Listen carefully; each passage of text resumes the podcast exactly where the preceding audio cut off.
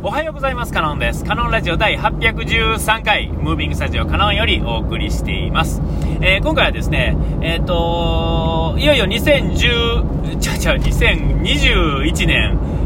が、今日で終わりなんですよね。皆さんのこの2021年っていうのはどうやったんでしょうか。僕のラジオなんで、僕の話を、ずっとしてるわけですけれども、今年ですね、21年度って言ったらおかしいな。2021年はですね、正月明けぐらいから、ずっとね、40代に入った時から思ってた、よく言うね、40代50代は40代の積み重ねで、60代は50代の積み重ねで、体ができてるよみたいなね、いろんなもの、ね、メンタルでもフィジカルでも、ね、その他もろもろですが、そういうのを、なんとなく思ってたんで、本当は40代の頭からやるつもりやったんが、このな年になってからですね、やり始めたっていうのを実行に移すっていうんですかね。要はリアルにこうの、言うたらこのダイエットっていうんですかね、正しく言うとこう痩せたいって痩せるというよりは、この体調自体を戻すっていうんですかね、正しい体調に戻したいというね、動くところは動くように動かしたいし、その内臓等々もそうですが、直したかったんですよ。で、ずっとなんやかんやのらりくらりして、2021年の春ぐらい、正月から、ゆるりとやろうと。で、ゆるりとやる段取りで始めた、のタイミングで、何をしたんやったっけな。白湯を飲むとか、そういう、なんていうんですか、もうほんまにどうでもいいようなことから始めてですね。で、1月、2月ぐらいは、朝は白湯を飲んで、夜も白湯を飲んで寝てとかいう感じの、生活習慣、そんな簡単なところから始めて、で、3月ぐらいから、プチ断食っていうんですかね、16時間、YouTube 大学で見た空腹こそ最高のなんとかいうね、本の解説から、世の中ね、16時間、断食、プチ断食っていうのは流行ってたっていうのもありますし、それを素直にやってみたっていうんですかね、自分の生活の中に取り入れるっていうんですかね。で、その中で注意したのは、それをするために何かの予定を変えないようにするためにはどうしたらええかってところを考えるっていうんですかね。ルーティン化をするっていうんですかね、ルーティン化しないと僕はできないっていうことはよく分かってたんで、普段の生活の流れの中に乗っけれるやり方をやるっていうんですかね、あるいは乗っけたままできるように変化させてやるっていうね、まずやるがあって、それをやり続ける、しかも今の やってなかった時と同じ流れの中に乗っけてくるっていうことをやることによって、基本続けることができる。で、もう一つ決め事の中で、脱線しても元に戻すっていうんですかね、脱線してもいいよっていうのを決めたんですよね。そこまで決めたらもうやらないという選択肢はないっていうんですかね。もう日常なわけですから、ルーティンとしてやるということはもう日常なわけで、朝起きたら着替えるみたいなね、お昼とかね、夜とかご飯食べるとか、寝る前歯磨くとかいうの中と同じ、流れにしてるわけですから、そもそもやらないっていう選択肢は基本的にはないんですね。で、そんなんで、プチ断食をして、で、また3ヶ月ぐらい経ったらですね、はっと気づいたらですね、体重こそですね、そんなに最初は減らへんかったんですよ。で、何も思わへんかったんですが、ある時ふっと気づいたんですね。いわゆるその体重はあんまり変わってないのに、すごく痩せてきたんですよ。スタイルが良くなるっていうか、なんていうか、お腹の肉がなくなってきてたとかね、あまりに毎日の徐々に減ってたから、本人さえ気づいてないっていうんですかね。ベルトの位置変わるやろとか思うんでしょうけど、なかなかなベルトの位置っていうのは変わるようで変わらへんっていうか、変えなくてもね止まるわけですよね。太っていく時もそうですが、穴を1個2個動かすっていう時はもう相当苦しい時ですよね。減るにしろ増えるにしろ。だから結構辛抱、増えていく分とか増えた分が減っていくっていうのは、肉が、増えたり減ったりするってことは、脂肪なんで、そのなんていうかな、骨とか皮とかじゃないんで、そう簡単にはなかなかね、骨と皮とかやとそんなあれですが、贅肉っていうのは変幻自在なんで、全然多少だから痩せていったとしても太っていったとしてもベルトの穴の位置って意外と変わらないんですよね。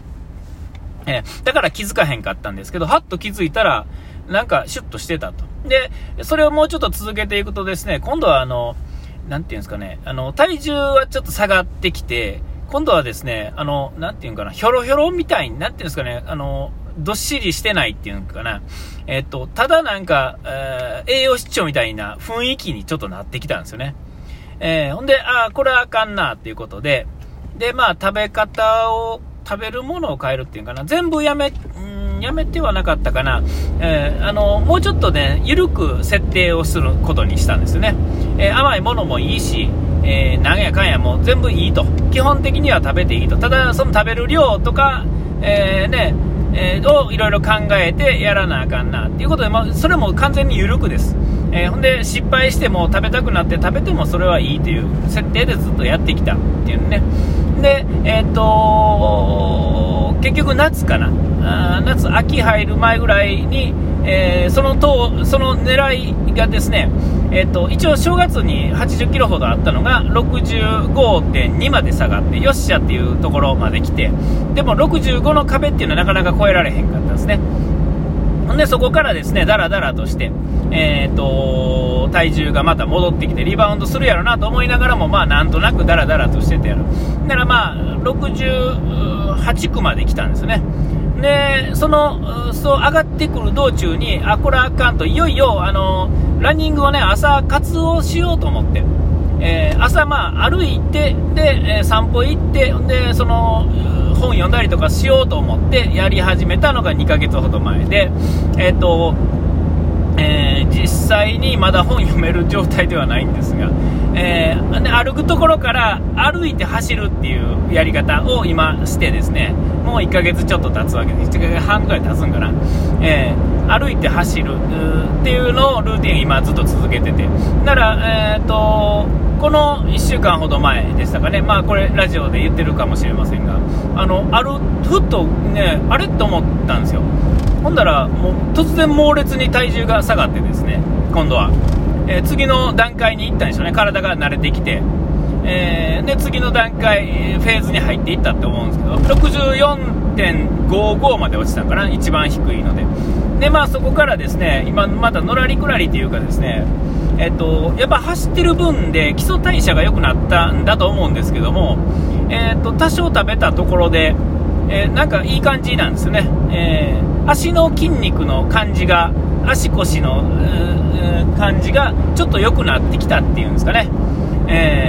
それのおかげで、基礎代謝が上がったのか、多少食べたところで、ちゃんと処理してくれるっていうんですかね、スペックがちょっと上がったっていうんですかね。なんとも言えないですけども、そんな感じで上がって、ほんで今に至ってってことなんですよ。でこれは何かというと、2021年は、やっと狙いたい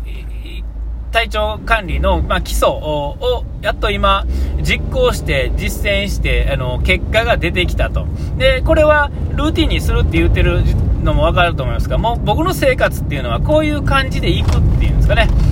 これ体重が下がったら終わりじゃなくて、ここからがスタートで、ほぼ日々の日常っていうんですかね。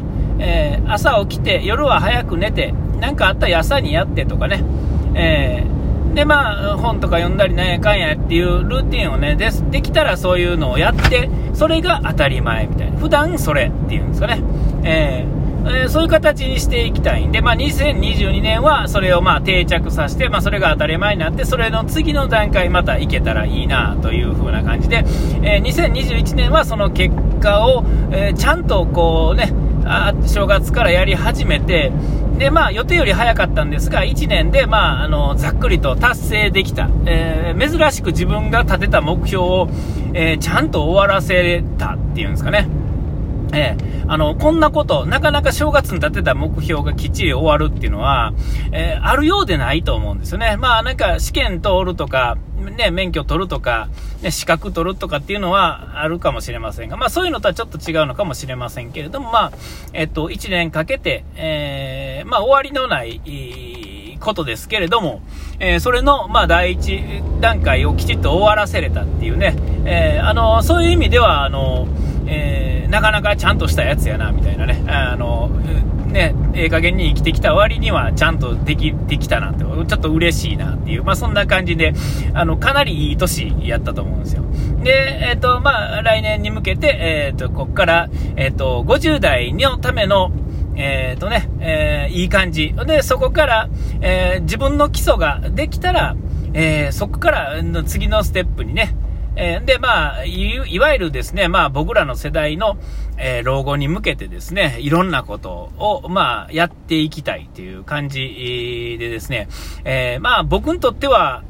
とってもいい年であったと、結果から見れば、いうことになるんかと思うんですけども、皆さんの2021年はどうやったでしょうか。また来年ももうちょっと続きますんでね、このラジオ、よろしくお願いしますということで、